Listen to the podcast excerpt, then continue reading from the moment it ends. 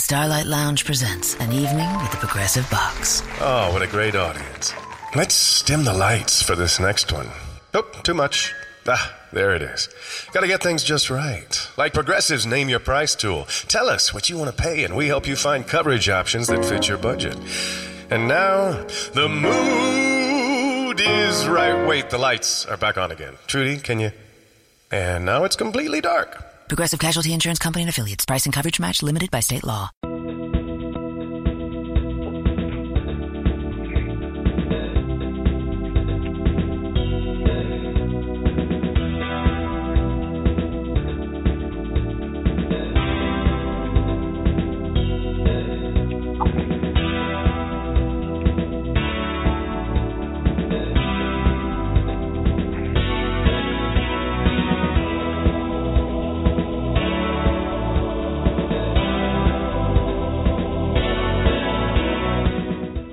Haunted Nights, live with Tamara Thorne and Alistair Cross.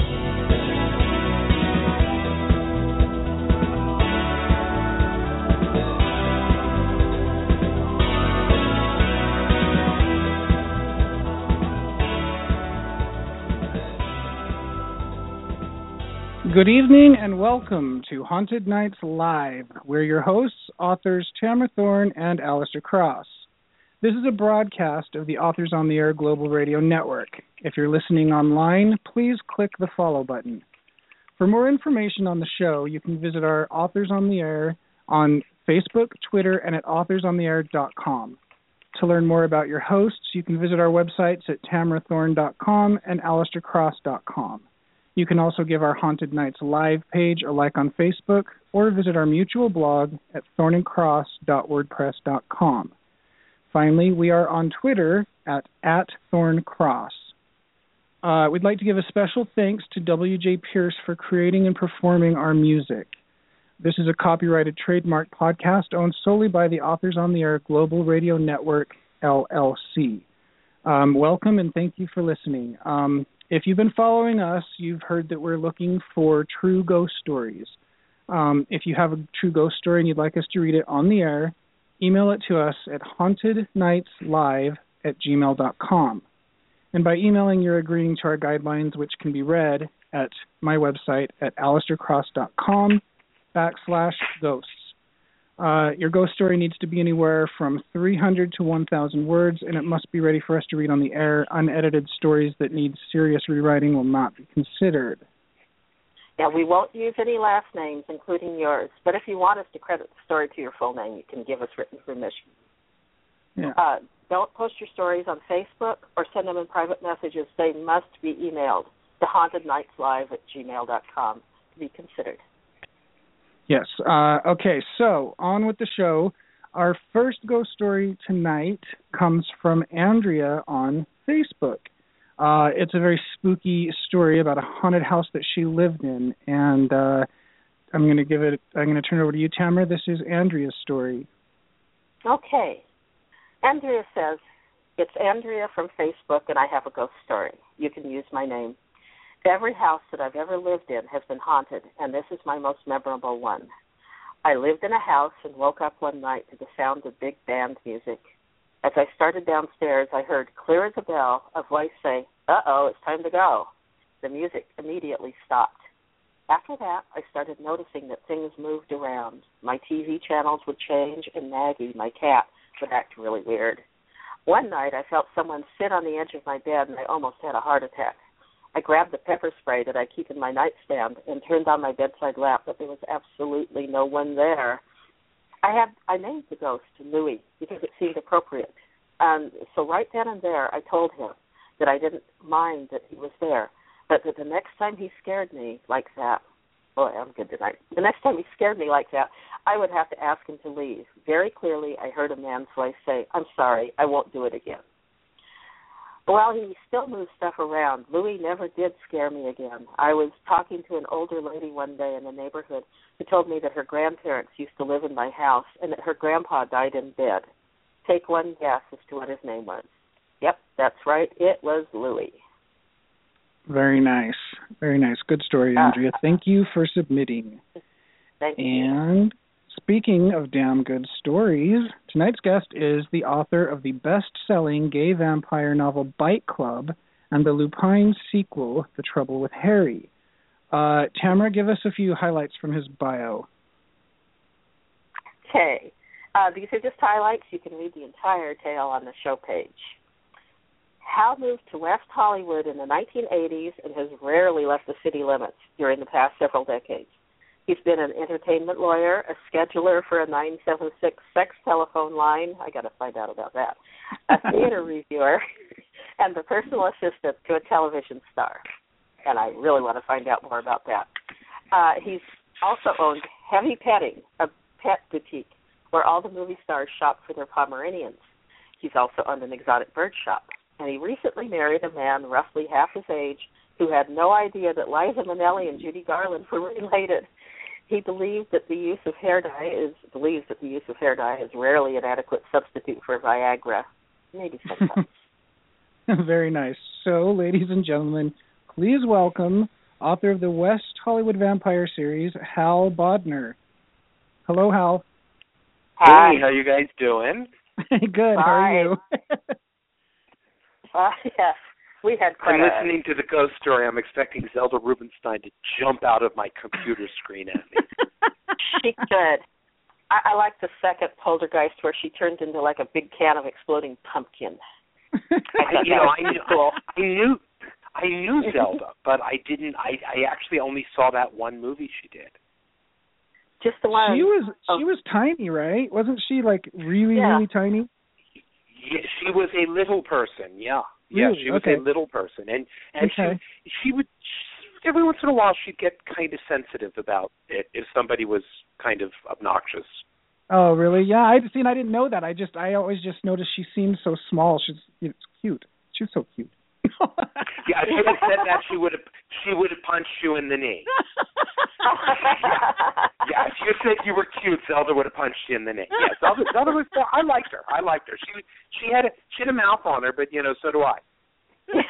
oh, Nice, good. nice.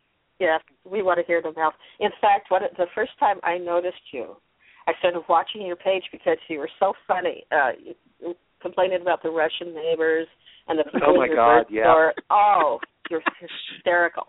It's true. My life said- is a cabaret, and Liza Minnelli Yes. has fled the building. It's true. She tells Did me you have she's a nice- have to check out this guy. Read his Facebook status. They're hilarious. yeah, yeah. I've been watching you for quite some time. you know, I can't I can't win for losing on Facebook because you know I'm I'm I'm I'm I'm wait wait wait. I'm a homosexual. I'm gay. Shh. Don't let Oh, anyone no. know, okay? Just between the three of us.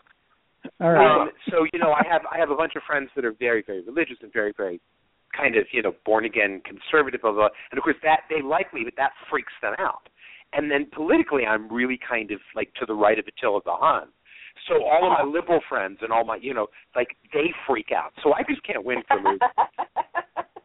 You know, I had this T-shirt once when I was in college. It said "Nuke gay whales for Jesus," and I think that kind of you know kind of explains everything.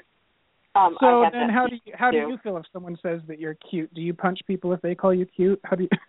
Honey, I, I'm 52 years old and the size of a Volkswagen bus. If somebody says that I'm cute, I buy them a condo. Are you kidding? All right and you have a beautiful young husband. Oh my him. God. Hello. Hmm? Hello. Are you there? Yeah, yeah, yeah. I lost you for a second. What were you saying? Oh, okay.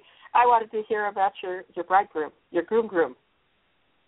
Oh, Your my, my husband. Yes. Yeah. Oh, he's he's great. He's great. Um, it's it's so funny. People ask us where we met. We were we were an online date. We were hook up. Um, Oh. and it just it we really were. I mean, we met on an online kind of kind of you know uh, waka waka site, um, and Uh-huh. which is not as as as scandalous in the gay community as as you would think. I mean, everybody does it. Um, Yeah. And um, uh, if there are any gay people re- listening, no, not Grindr. Um, but we, we met on the we met on the site, and we just we really hit it off. And and you know, it's a problem because you know I'm I was I'm almost old enough to have voted for Nixon. You know, I mean, I'm I'm 52, and he I was in my 40s when we met, and he was 25, and Wow. um, uh, I was really um messed up about that. Um, and he's actually was smarter than I was. We had been together for about four months, and I will not use a bad word. He said, um, you know, you need to get over this age thing, or you're going to mess this up. And Mhm. I, you know, gradually I did. But you know, the trade-off was, you know, I mean, we were, we were lying in bed one night, and I, and I said to him, you know, honey, give it a rest. I, I'm almost 50 years old. If you break it, you can't play with it anymore. oh. You Wise know, words. uh, Wise yeah, it's, it's not because it, it's it, it, I don't understand the where I, I don't always understand where the world is going. I mean, I tell people I would if, if you if you look in the the um, either the introduction to Bite Club or the introduction to the new edition. Um, Mhm. I, I write this thing about I would have made a lousy vampire, and it's true. I don't deal with change at all. you know, I'm not good. it gets harder and harder, doesn't it? oh God, yeah, yeah, yeah, yeah. yeah. All right. Well- So speak, Yeah. speaking of vampires, Well, um, we was when we Yeah. were looking at your also when we were looking at your uh, Facebook uh, statuses and, and totally loving them. Another thing Tamara told me, we then we then looked you up online and we were and uh she was investigating you and she's like, "Oh my gosh, check out like, you know, some of your excerpts and stuff like that." And we were reading those oh, and each absolutely loving them. These these books, Yeah. this West Hollywood Vampire series is absolutely delightful. Um, I am curious about your vampires. Um, there's so many different variations of vampires uh, these days. What actually got you interested in writing vampires, and and and uh, how did you go about deciding what kind of vampires you were going to write? Yeah, it, you know, it's very funny. I stole from the best. I really Nice. did. Um, I was I'm I it's you know in the horror community I'm kind of an oddball because I don't I don't watch horror I don't even and and, later on we'll, I, I'm sure we'll talk about zombies um we had a big thing about uh, about paranormal erotic romances with zombies and but Yeah. people said no no no you you can't do it you can't do it and I said sure you can because I've never seen a zombie movie you know to me zombies Oh. are you know really hot Caribbean guys you know what what what can't you do right so, um, but with vampires, vampires were like kind of an easy read. You could you could read them, and they could be horror stories, and they didn't keep you up at night. Um, I had a uh, I don't know how old you guys are, but when we were kids, there was something called a bookmobile that used to come to grade school, yeah. and it was a, a big van that had books in it. And by accident, one once I was I was probably about third or fourth grade. Um, I bu- I picked up this book that I thought was a comic book uh, because I was not allowed to have comic books when I was a kid, and because it had like this really cool thing on the front. And I I was a reader, so I had to pick up like seven or eight books. I mean, they were like twenty five cents a piece back then, and it turned out to be Bram Stoker's Dracula. Nice. And I was terrified of the book when I realized that the cover image was like this evil undead vampire thing. Uh-huh. Um, but I but I did read it, and and and as time went on, I, I you know vampire stuff was really easy. It, it was an easy read. Uh, it, it didn't it didn't challenge me too badly, and it didn't keep me up at night. And I just got into vampires. And then when I was in college, I met a woman by the name of Kay Hammett, who I think is probably gone by now. And she was she was talking about Stoker's Dracula, and her ideas about Dracula were that it really was a product of literature and and that it was a, a, a, a reflection of the Industrial Revolution. And it was all this long hair, touchy-feely stuff, but it resonated with me. So I wrote a thesis on vampires. And back in 1980, whatever the hell it was, 83, 84, whenever it was, there weren't that many vampire books. You could read everything that was out there. It was doable. Um, and Yeah. that's how I got involved. I, I just kind of became an expert on that that that that that that particular more. Uh-huh. Nice, nice. So, and that that's how I started out. Um, and I I and of course you know it, uh, your your readers are gonna your listeners are gonna hate this, but I mean I mean Dracula's a terrible book. I mean it's so badly written. Just awful. it's I interesting read it though as It's really awful. I mean, It's- I, I, I was, you know, Dacre Stoker is Bram Stoker's nephew, and Dacre's a sweetheart. And we were sitting talking one day, and he was talking about Dracula. And I said, Dacre, but it's so bad. Why do you want to Dacre wrote a sequel? And I was like, oh my god, it's so bad. Uh, nice. the movie with Keanu Reeves as uh, what's his name? Oh uh, yeah, Harker. yeah. Jonathan Did Harker. Keanu do it to Yeah. a to a vampire too? Yeah. Yeah.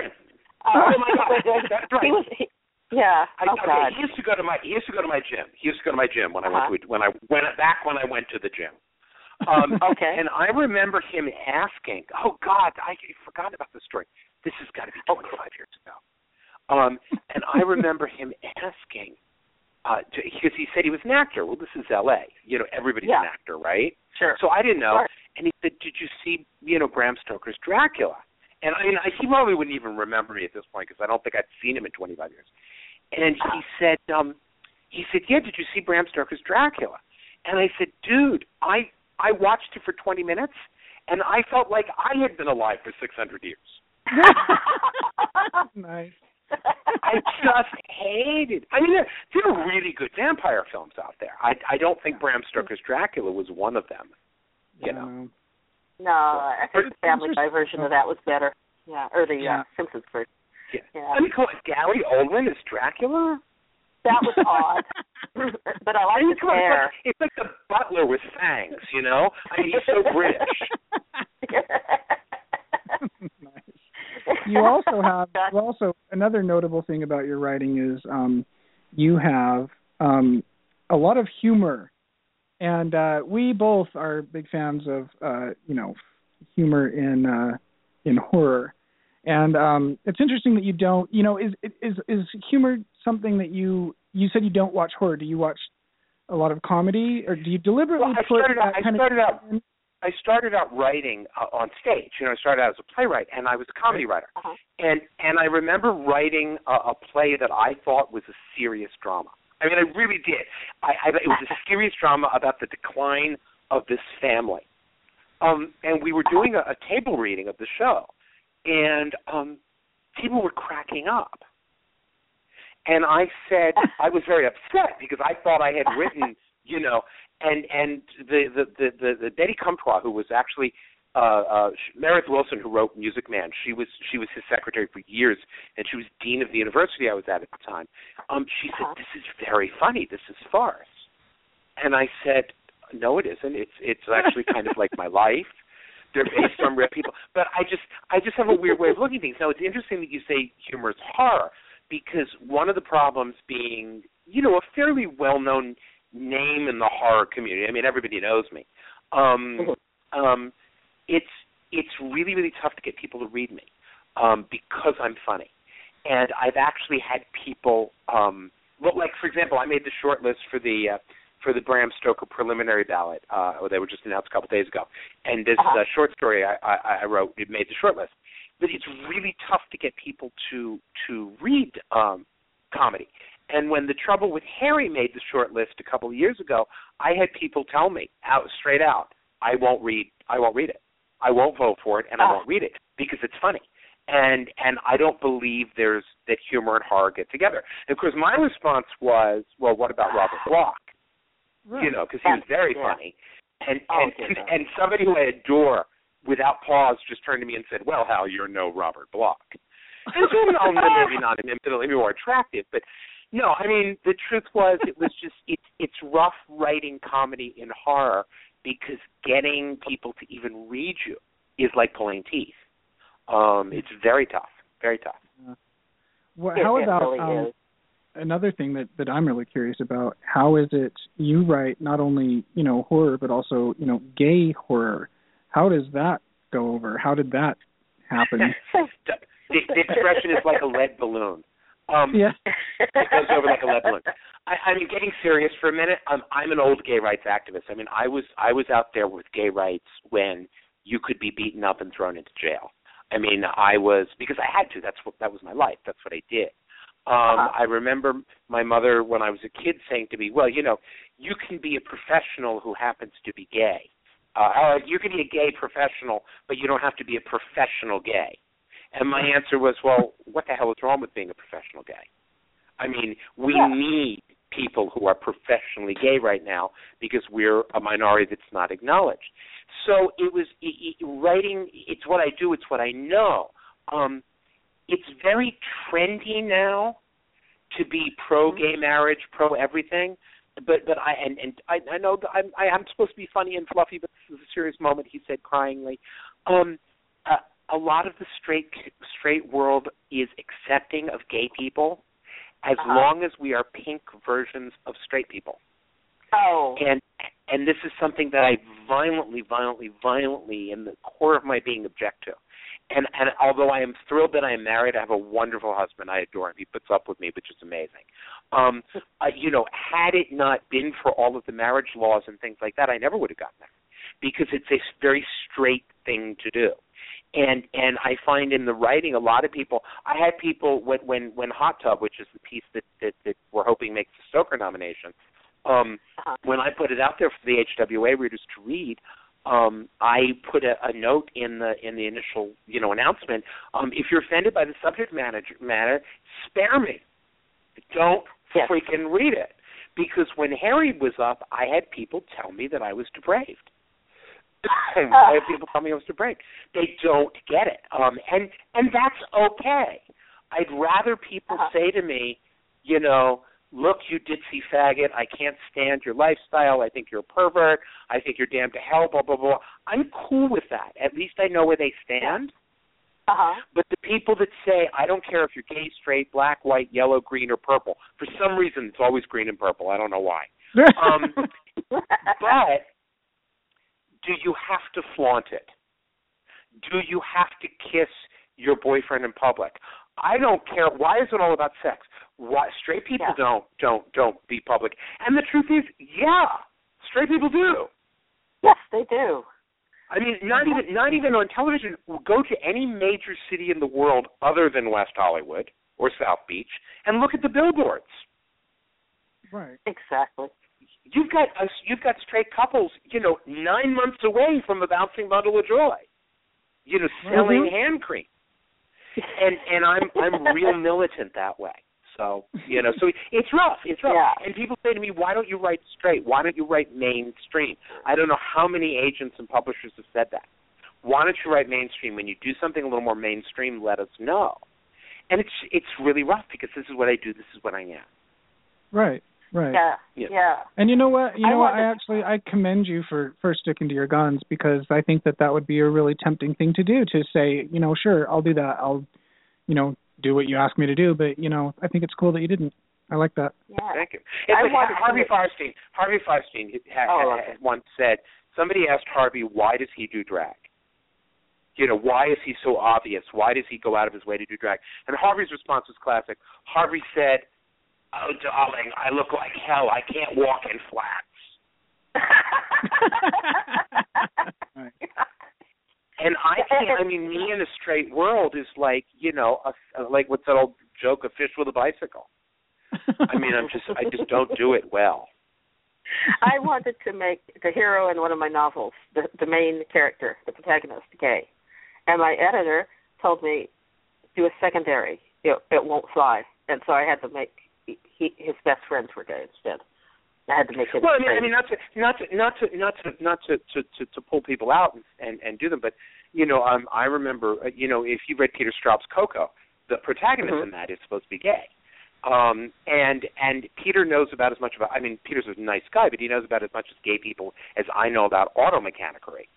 And and in the fourth or fifth book, Peter has the guy just jump into bed with a woman for no reason because it was a plot, you know, plot thing. And I remember Oh, in. San Francisco, yeah, seeing seeing Lee Thomas took him to task for it. I mean, Lee really Yeah. took him to task for it. And I, I, you know, Brian Keene, who I just adore.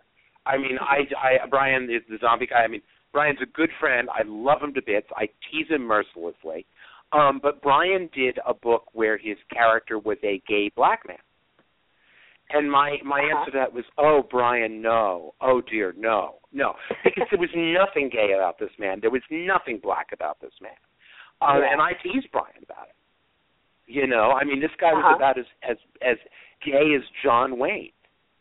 You know, and and Yeah. and, and uh, you know, and about, about as black as Teddy Roosevelt. I mean, the guy just was not. But that's you know, Brian did. And my attitude is, you know, I don't think it's not that I don't think straight people can't write those characters, but you're going You to write have those characters, them. have a reason. You know. Yeah. Yeah, you have to your best friends have to be gay for twenty, thirty years before you're anywhere near qualified. I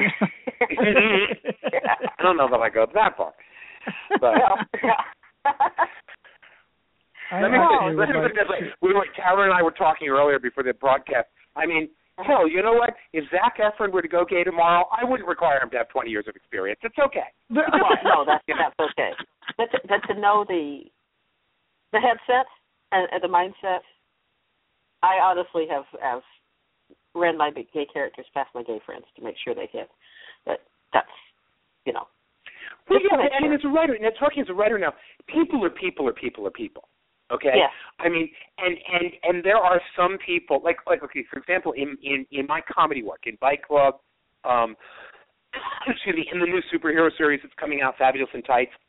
Um, it, it, it, it, it's interesting. People say to me, "There's no sex in my books." I mean, there's none Yeah. in, the comedies, but people say to me, "They're so gay," because Uh-huh. the essence, the quintessential essence, the culture is gay.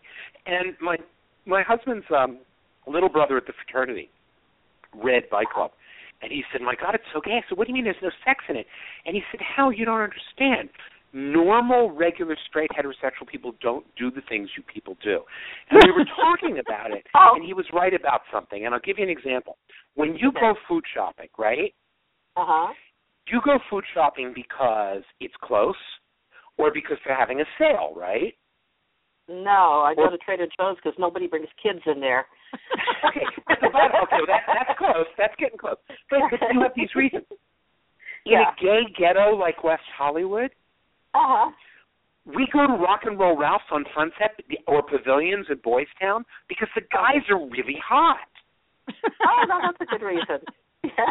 You know, and and that kind of pervasiveness, that kind Uh-huh. of pervasive sexuality, is part of our culture, and it pervades my books. And as a result, um, they become really, really, really, really super gay, even though there's no gay sex going on. nice. Ah, that's I never thought about that. Yeah. Well, you should it's see my. Trader Joe's though. Woof. Yeah. and most of them aren't straight. now, where where are you, Tamara? You're what part of the world? Oh, I'm talking about the one in I shouldn't even say well Claremont. I'm near you. Oh, you're near me. You're in Claremont. Yeah. Oh yeah, you. Were, oh Yeah. God, yes, I know. I I what back in my youth, I dated a couple of boys from Claremont. Yeah, there's it's it's nice around here. so so speaking of these speaking of these beautiful boys how do you get them how do you get them into books? What do you you know tell us a little bit about how you do your character development because i think that your characters are uh, one of the things that really makes uh, your writing pop actually. And uh, i'd like to hear how you do that I, you know, it's interesting. I, I, I, somebody said which characters. I think all characters. I don't think you could write a character unless some element of yourself is in it. Um, Yeah. When you look at Bite Club, I mean, there there are elements of Chris in me. There's element. Oh, God knows, there's elements of Troy in me. There's elements of Pamela Berman in me. I mean, there's all of these things in me um, where Uh-huh. that happens. So I think that when you're when you when it comes time to write the character, I don't think you can you can prevent yourself from infusing something of yourself in the character. And it's not always a positive thing. I mean, sometimes it's an issue that you're working through. You know, that that's a personal issue that, that you go into character. But where you get the characters from, you know, it's interesting. I, I, I Bite Club was all the characters in Bite Club were based very loosely. He said for legal reasons um, on real people. As a matter of fact, um, the person that the mayor Daniel Eversley is based on um, realized it was him, and he said to me, "You know how I should sue you for libel for this character, but if I did it, I would be admitting that I'm a complete incompetent, and I'm not willing to do that." which I thought was very funny, and he was kind of half joking. But but Uh-huh. in Bite Club, the, you know, the characters are all loosely based on real people. yeah. Um, and uh, yeah, and as a matter of fact, a friend of mine, uh, uh, when Bite Club came out, called me and he said, "Oh my God, Pamela Berman lives in my apartment." I said, "Well, yeah, actually, she does," you know, which was pretty funny. But um, but you know, you get you get ideas for characters from a variety of places, and and I'll give you an Yeah. example. Um, uh, uh, my husband and I were invited to a, a, a, an alternative gay social group. We'll put it that way. Um, that we had never been to uh, before. So we went with a friend of ours who's kind of out there to this Uh-huh. club, um, and we walk into this club, and you know, and I'm expecting, you know, kind of like an adult Tupperware party. You know, Yeah. I'm kind of expecting somebody to come out and, you know, oh, here's satin sheets and, you know, strawberry flavored love oil, right? I mean, this is my Uh-huh. idea, right? right. And we walk in, and there are chains, and there are, I mean, it's Oh. a bloody freaking dungeon, right? Oh. And I'm like, okay, there's no Tupperware here. Because I'm like Oh. completely flummoxed by this thing. This is just with a friend of ours. So we, we walk through and we're watching to see what's going on. And there's some pretty graphic stuff going on in some parts of this thing. And you know, and I'm I'm I mean my my acquaintance with leather is brushed suede. You know, I mean uh, suede shoes. You know, that's my you know a nice Yeah. lizard belt. You know, this is Yeah. my my life. And it was bizarre. It was, it was really out there. And you know, there's there's this, this friend of ours is really into it. And so we walked into this back room, and there's all this horrible stuff going on. And there's this gentleman who is wearing a white suit with a vest and a a powder blue um shirt with a little teeny uh, uh navy blue bow tie. And he's kind of cherubic. He's kind of like Santa Claus without the beard. Uh-huh. And he's he's rather portly and he's sitting in a chair watching this this stuff going on with his arms folded in his lap, not doing anything, just folded, Yeah. with this sort of weird half smile on his face. And he's just turning around and looking at the various things. And I see this guy, you know, in the midst of all this insanity going on, you know, people hanging Uh-huh. from the rafters and, you know, bare-breasted women running all over. I was, it was insane. And I said, this is my next villain. Oh. and and he was he became the zookeeper in um in um a study in spandex he became the zookeeper um and it's it was just it was just really weird and that's and you get the idea of the character from that Yeah. you know Yeah, they come Um, from and all what- over. Right. yeah, and what, what appealed to me wasn't so much that it was a, you know, a guy, a very pale, cherubic guy in a white suit. What appealed to me was it was a cherubic kind of, you know, Tennessee Williams kind of guy in a white suit in the middle Uh-huh. of a sex torture dungeon. I mean, I thought that was hysterical. It is. It totally is. I You, know, love it. you expect him to pull out his pocket handkerchief and start wiping things up. nice. oh, the images you just gave me. Yeah, and Alistair's saying I'm never inviting him on the show again. no, No. no, no. whatever. I whatever. I think We you're love this cute. I want a condo. No. Yeah. Yeah, Have you seen? Alistair says, Alistair says, "What's the address of this club again?" No. and have you seen Alistair? Have you seen his pictures on Facebook? No, I haven't. Oh, you should look. Okay, I'm, Yum, I'm going there right right oh, now. Oh, Whatever. Sorry. Whatever. oh, jeez. Oh, no. Oh.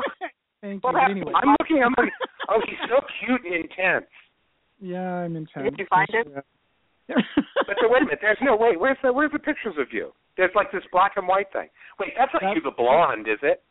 he is Yeah, blonde. yes. Oh, he's adorable. blonde. I Isn't know. it? Yeah. He's adorable. He's, He's a hunk. he's blushing. Yeah. Yeah, Okay. Probably. okay. Stop, camera. Stop it. Okay, get over it. All right. Back to you, Hal. All right. okay. Oh my God, that's not you. That that's not you, Alistair. That's Chet. There's one picture there that I especially like. I call him Aragorn in that picture. That's that's Okay. what he's. No, I was going to say that's Chet Williamson. That's not you. Oh, Yeah. So, well, he's pretty nice looking too. Alan did you is do an interview with Chet? We did. we Yeah, had a couple him, weeks ago. Like, yeah, Yeah, like he- a- he's a- yeah. He's great. Yeah. he is is a wonderful, wonderful guy. Yeah, he's he great. is way back in the last century, early on when Quinn Yarbro was the president, and he was I don't remember what he was, secretary, whatever. I was treasurer in HWA land back then, so we all Right. got together. Oh, and that Okay, reminds he's me. he's He's a great guy. Go ahead. What? He is. Uh, that reminds me. You mentioned that Quinn is one of your um, inspirations. Yeah, I, I loved. Uh, I was. I I loved Quinn's work. I you know back in the '80s when I started reading vampire fiction, modern vampire fiction was limited to um, Stephen King's book, mm-hmm. um, Salem's Lot. Um, Anne Rice had just written Interview. Yeah. Um, and I think she can. Interview was '78. I don't remember when Lestat came out, but it was a it was a couple of years later. Um, and Quinn and Quinn yeah. had written this. I think she had written three books at that point. Hotel Trans, and, and, I don't remember the others. Hotel Transylvania, The Palace, and um, Blood Games. Blood Games. And okay. I just devoured them um, because see the thing about Quinn is is is um, she's such a freaking good writer. Oh, I mean, she's so brilliant. You you, you read her stuff and you are wherever she set this thing. And I, yeah. I once said to her, "How do I do the? How do you do the research?" And her answer was, "You know, you just do the research." And I, I asked Rick McCallum yeah. the same thing. I said, "How do you do the research?" Now, in Rick's case, Rick is a a um, a colonial history buff. Yeah, you know that's his so. that's his thing. But Quinn researches all of these different eras, and I was just amazed. And the funny thing was, it, I, I met her. Um, oh God, it's I don't know about ten, fifteen years ago. Um, we were at some convention or something, and I was I was like a baby. I was so green, um, and um, I I saw her face, and she smiled at me, and I I thought I knew her from somewhere because uh-huh. she looked vaguely familiar. And she smiled. She came over and she said, "Do I know you?" And I said, "I don't know." I said, "But your face looks familiar." I said, "Who are you?" And you know, they give you these badges, right? Uh-huh. So she had this badge, and it was it was the wrong way. And she said, "I don't know who I am. Let's see." And I'm thinking, okay, right? I mean, you know, this is five minutes after I met Pugmire. Do you remember Pug? Do you know Pugmire? No, no, I don't. He's like this. He's like a, a Lovecraft expert, and he's a really, really nice guy.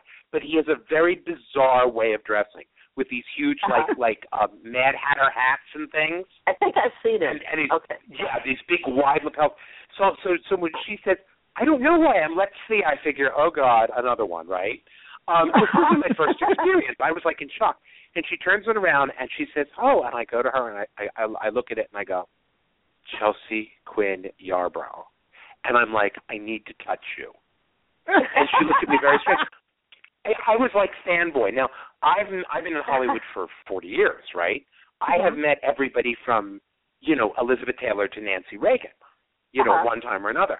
I met Quinn. I was like, you know, major fanboy. Yes. Yeah. Um, and it, She- and it was, she- and I just think she's a brilliant, brilliant, brilliant is. writer. She, She is is. brilliant. You will, be, you will be thrilled to know that she is scheduled for um our show on April 23rd. It's a ways out, but we got her in, and she's yeah. I agree. She she you know the first time I talked to her, I met her you know through Tamara, and uh, I've talked to her a few times, and she is just she is just she's commanding is what she is in a in a very gentle way. Like it, She's she's just- also very, very, very, very bright. she is. Oh, yeah. it's interesting because you, you, we're we're supposed to be literary people, and there are a lot of authors out there who shall remain nameless who really have the IQ of turnips. Um, and they're they're they're prolific writers, and then you get somebody like Quinn or Paul Wilson. Uh huh. You know, Paul is very bright, um, Yes. and can talk about things other than, you know, the work. Right. Um, and I just think that, and she's very bright. Um, and Oh, yeah. she's fascinating to talk to. Yeah, yeah, yeah. I haven't seen her. I don't think since Burbank. Oh, I think I last saw down, her in Burbank. She comes down Hmm? at least once a year. Um, I'll I'll mention you to her. Yeah, over to. Dells. Over to Dells. Yeah, yeah, Yeah, yeah. yeah. she was just she was just here. Her, they brought her book out in a different month than usual. Well, you know, the, the, the time I saw her at Dell's, I don't know if I should say this on the on the podcast, but it's funny as hell. The time I met her at Dell's once, um, Theo Amante was there, and you know, Oh. the- Theo started to talk something political, and you know, Uh-huh. Quinn is very Berkeley, Oh and, yeah, and Theo was is like to the to the right of Attila the Hun.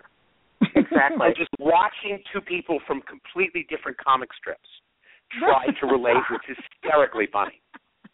but Oh, they are she so must different. She must One have thing I have to- the way one she thing I have- Uh-huh.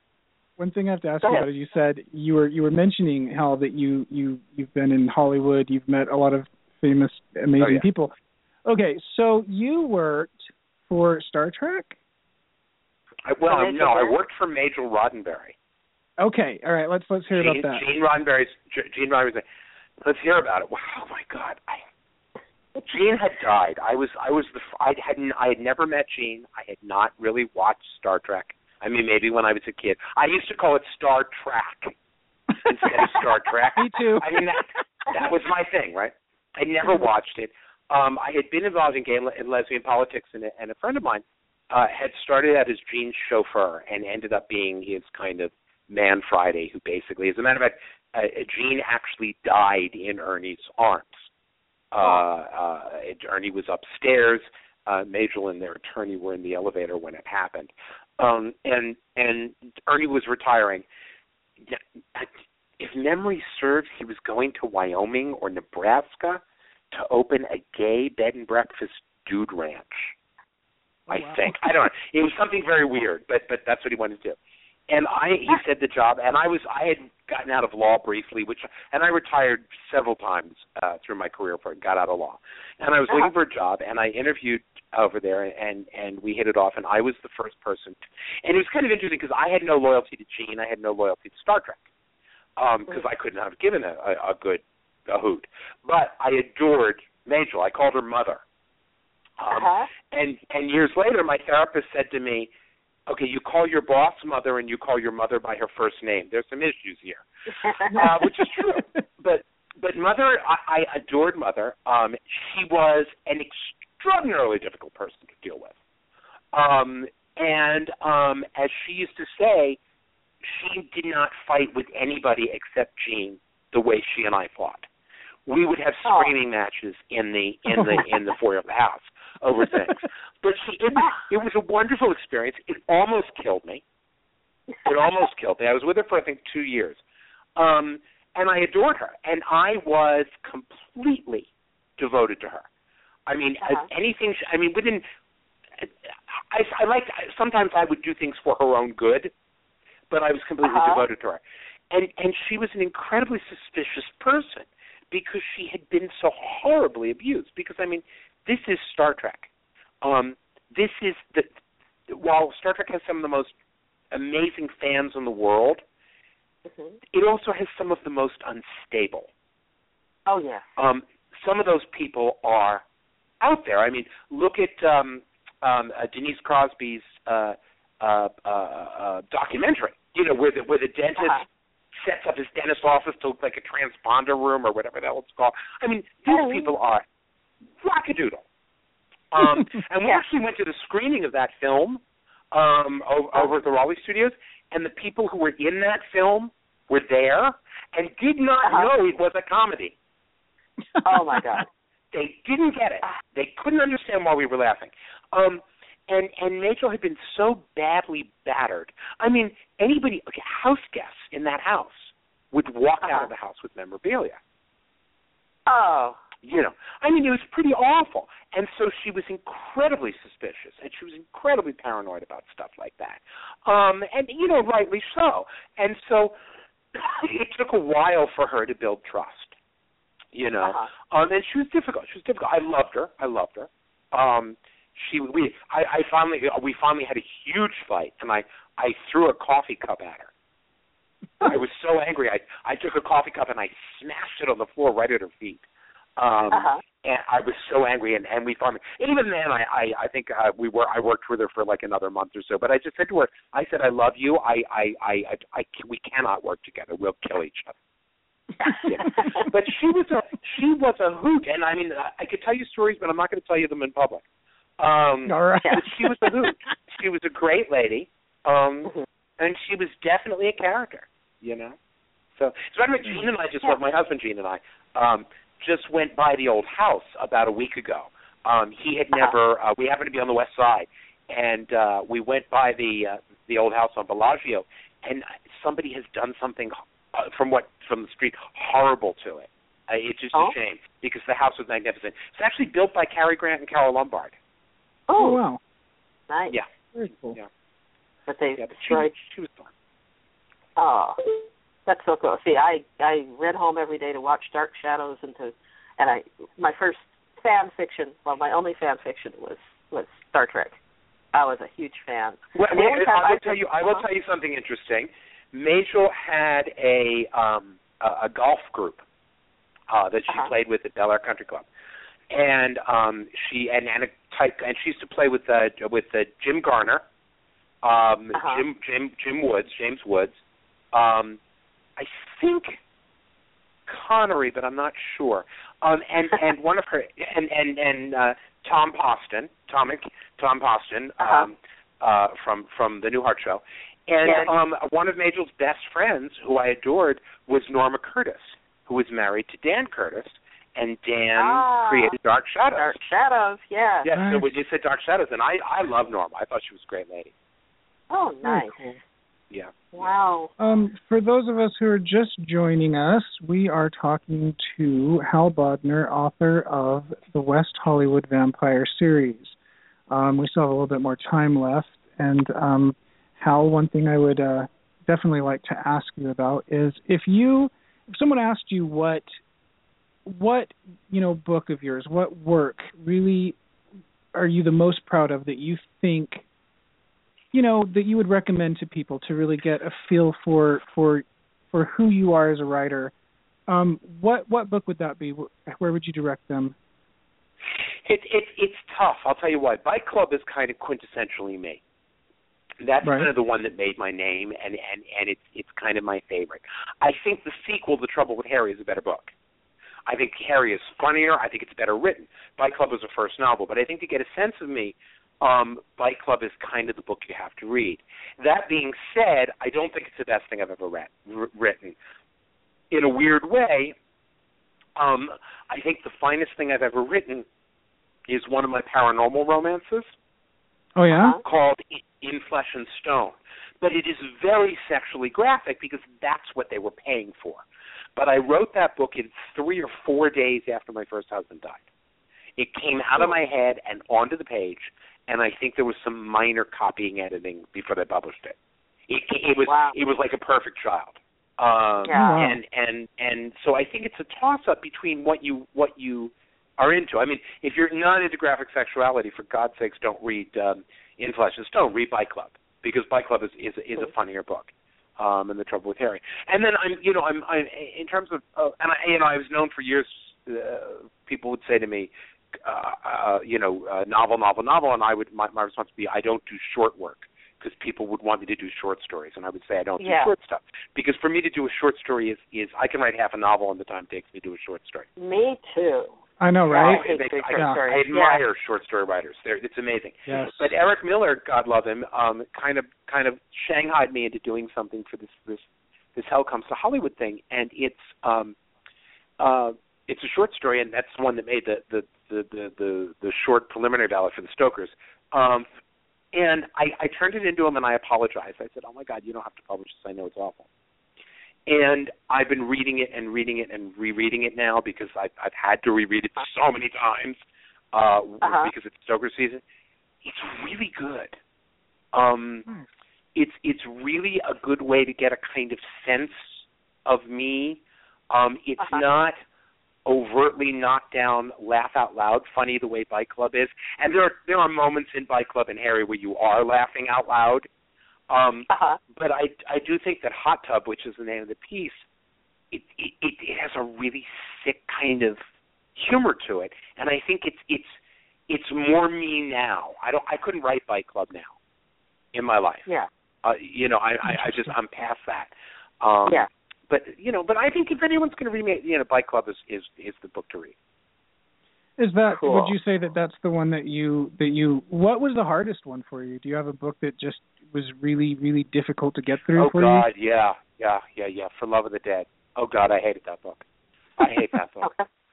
I just uh, we got a reissue of it when when Gene and I lived in the um in the house from hell over in Highland Park that I'm sure you've read my Facebook posts on. Um and Yes. and we got we got a we got a I got a, a a reissue copy of the thing and I was checking it over, you know, came in the mail and we're walking up onto the porch and I started screaming, "How could you let me publish this piece of?"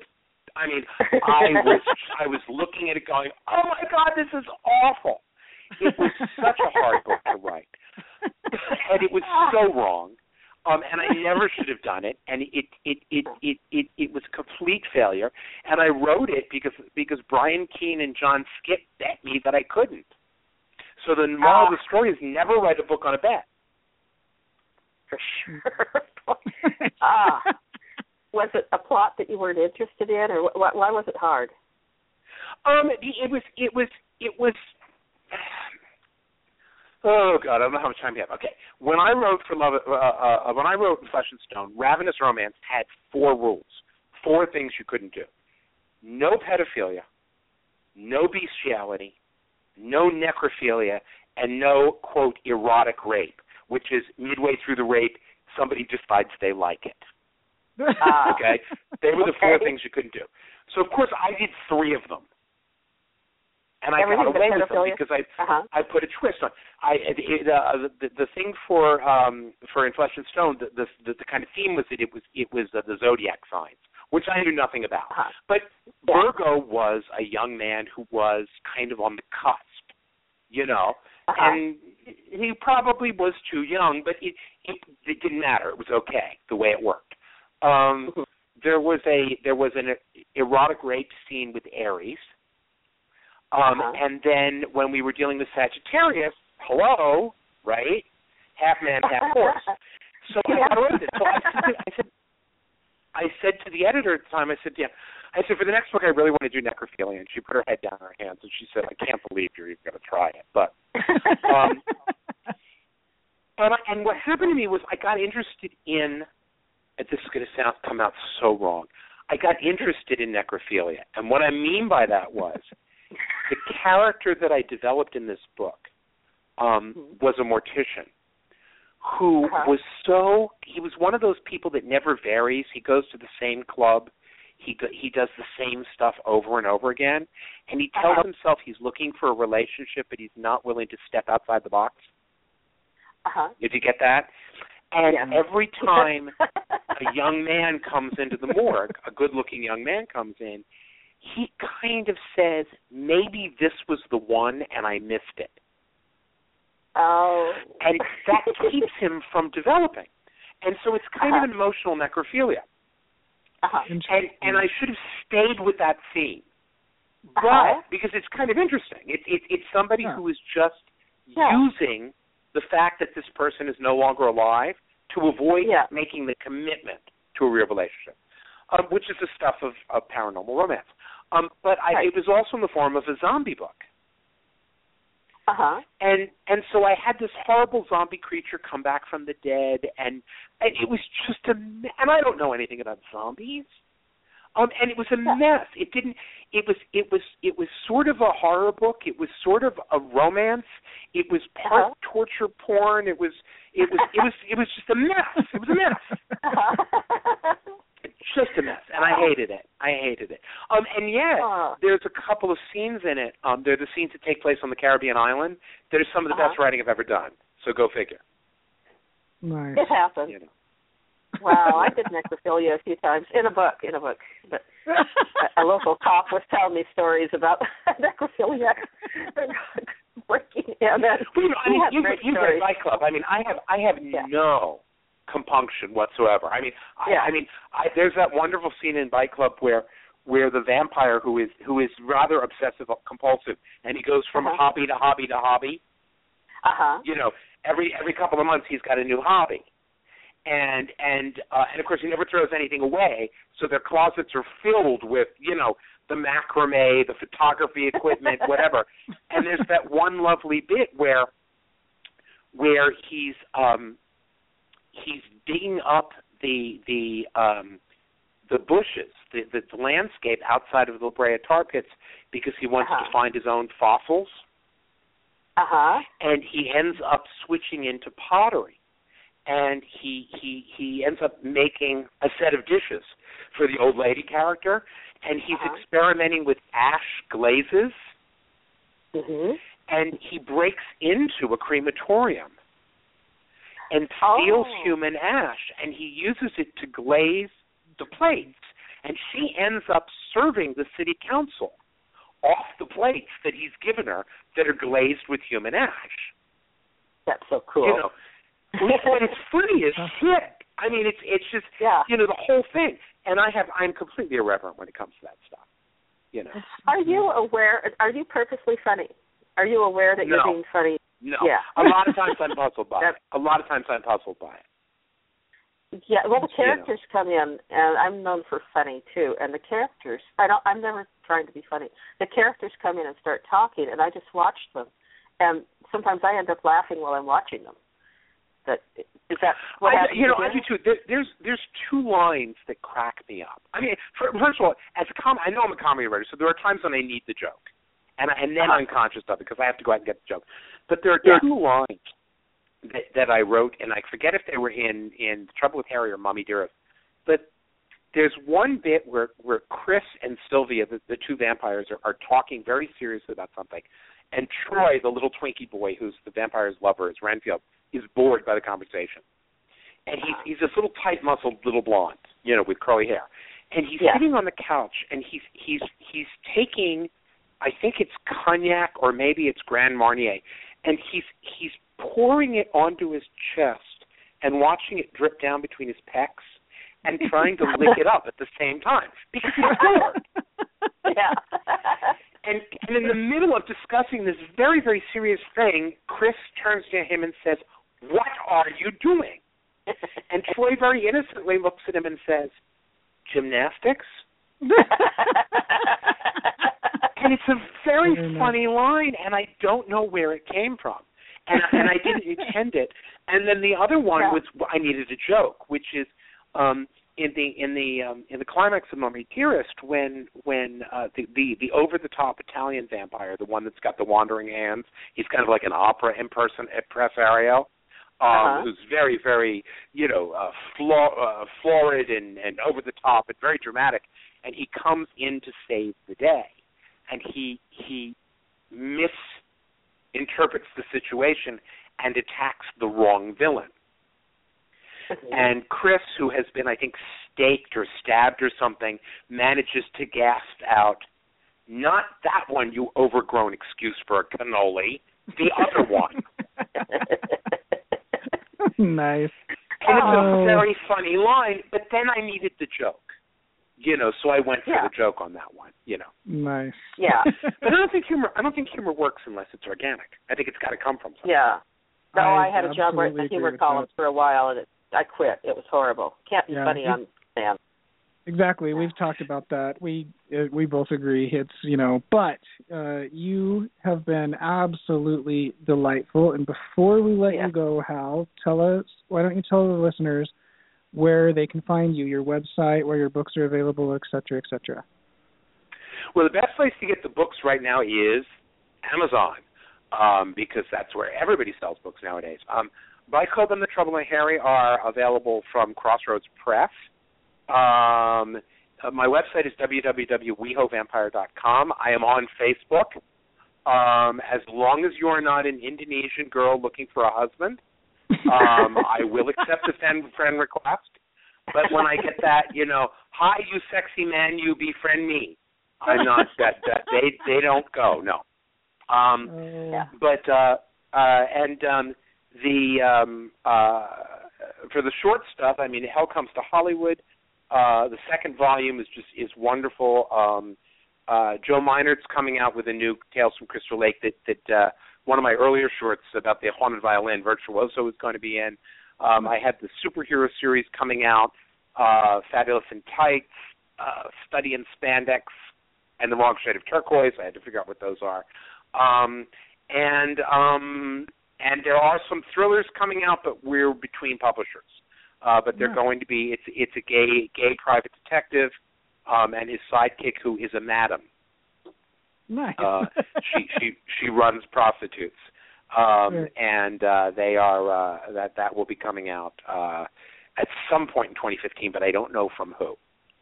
Very nice. Um, thank Yeah, you. oh. Thank you for coming on. Yeah. Um, you this I don't know if you know it, but this show tonight almost didn't happen. We were I'm having serious computer problems and it's sucked, but I am so glad that we were able to make it happen. Uh, yeah. Thank you for joining us, Hal Bodner. Um, go check his books out. These books are awesome.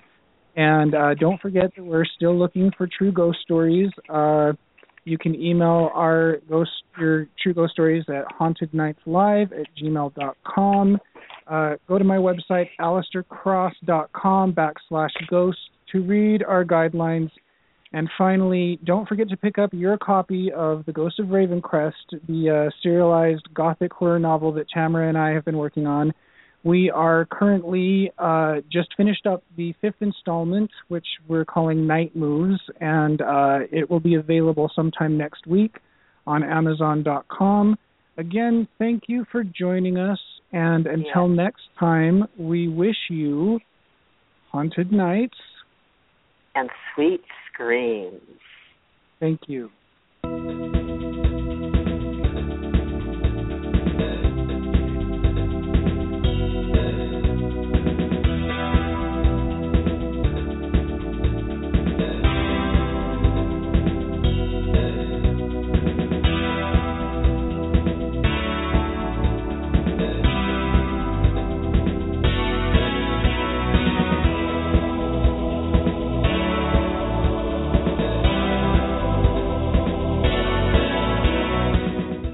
Haunted Nights, live with Tamara Thorne and Alistair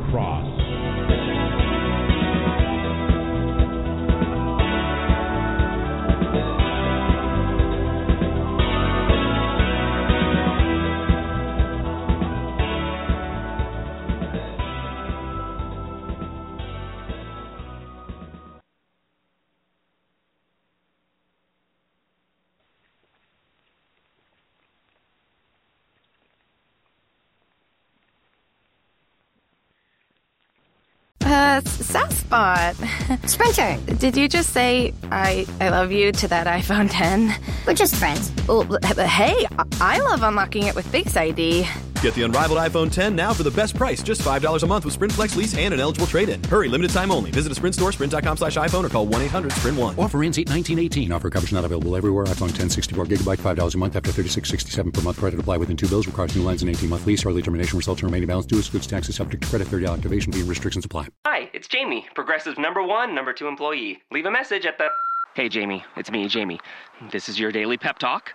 I know it's been rough going ever since people found out about your a cappella group, Mad Harmony, but you will bounce back. I mean, you're the guy always helping people find coverage options with the Name Your Price tool. It should be you giving me the pep talk. Now get out there, hit that high note, and take Mad Harmony all the way to nationals this year. Sorry, it's pitchy. Progressive Casualty Insurance Company and affiliates. Price and coverage match limited by state law.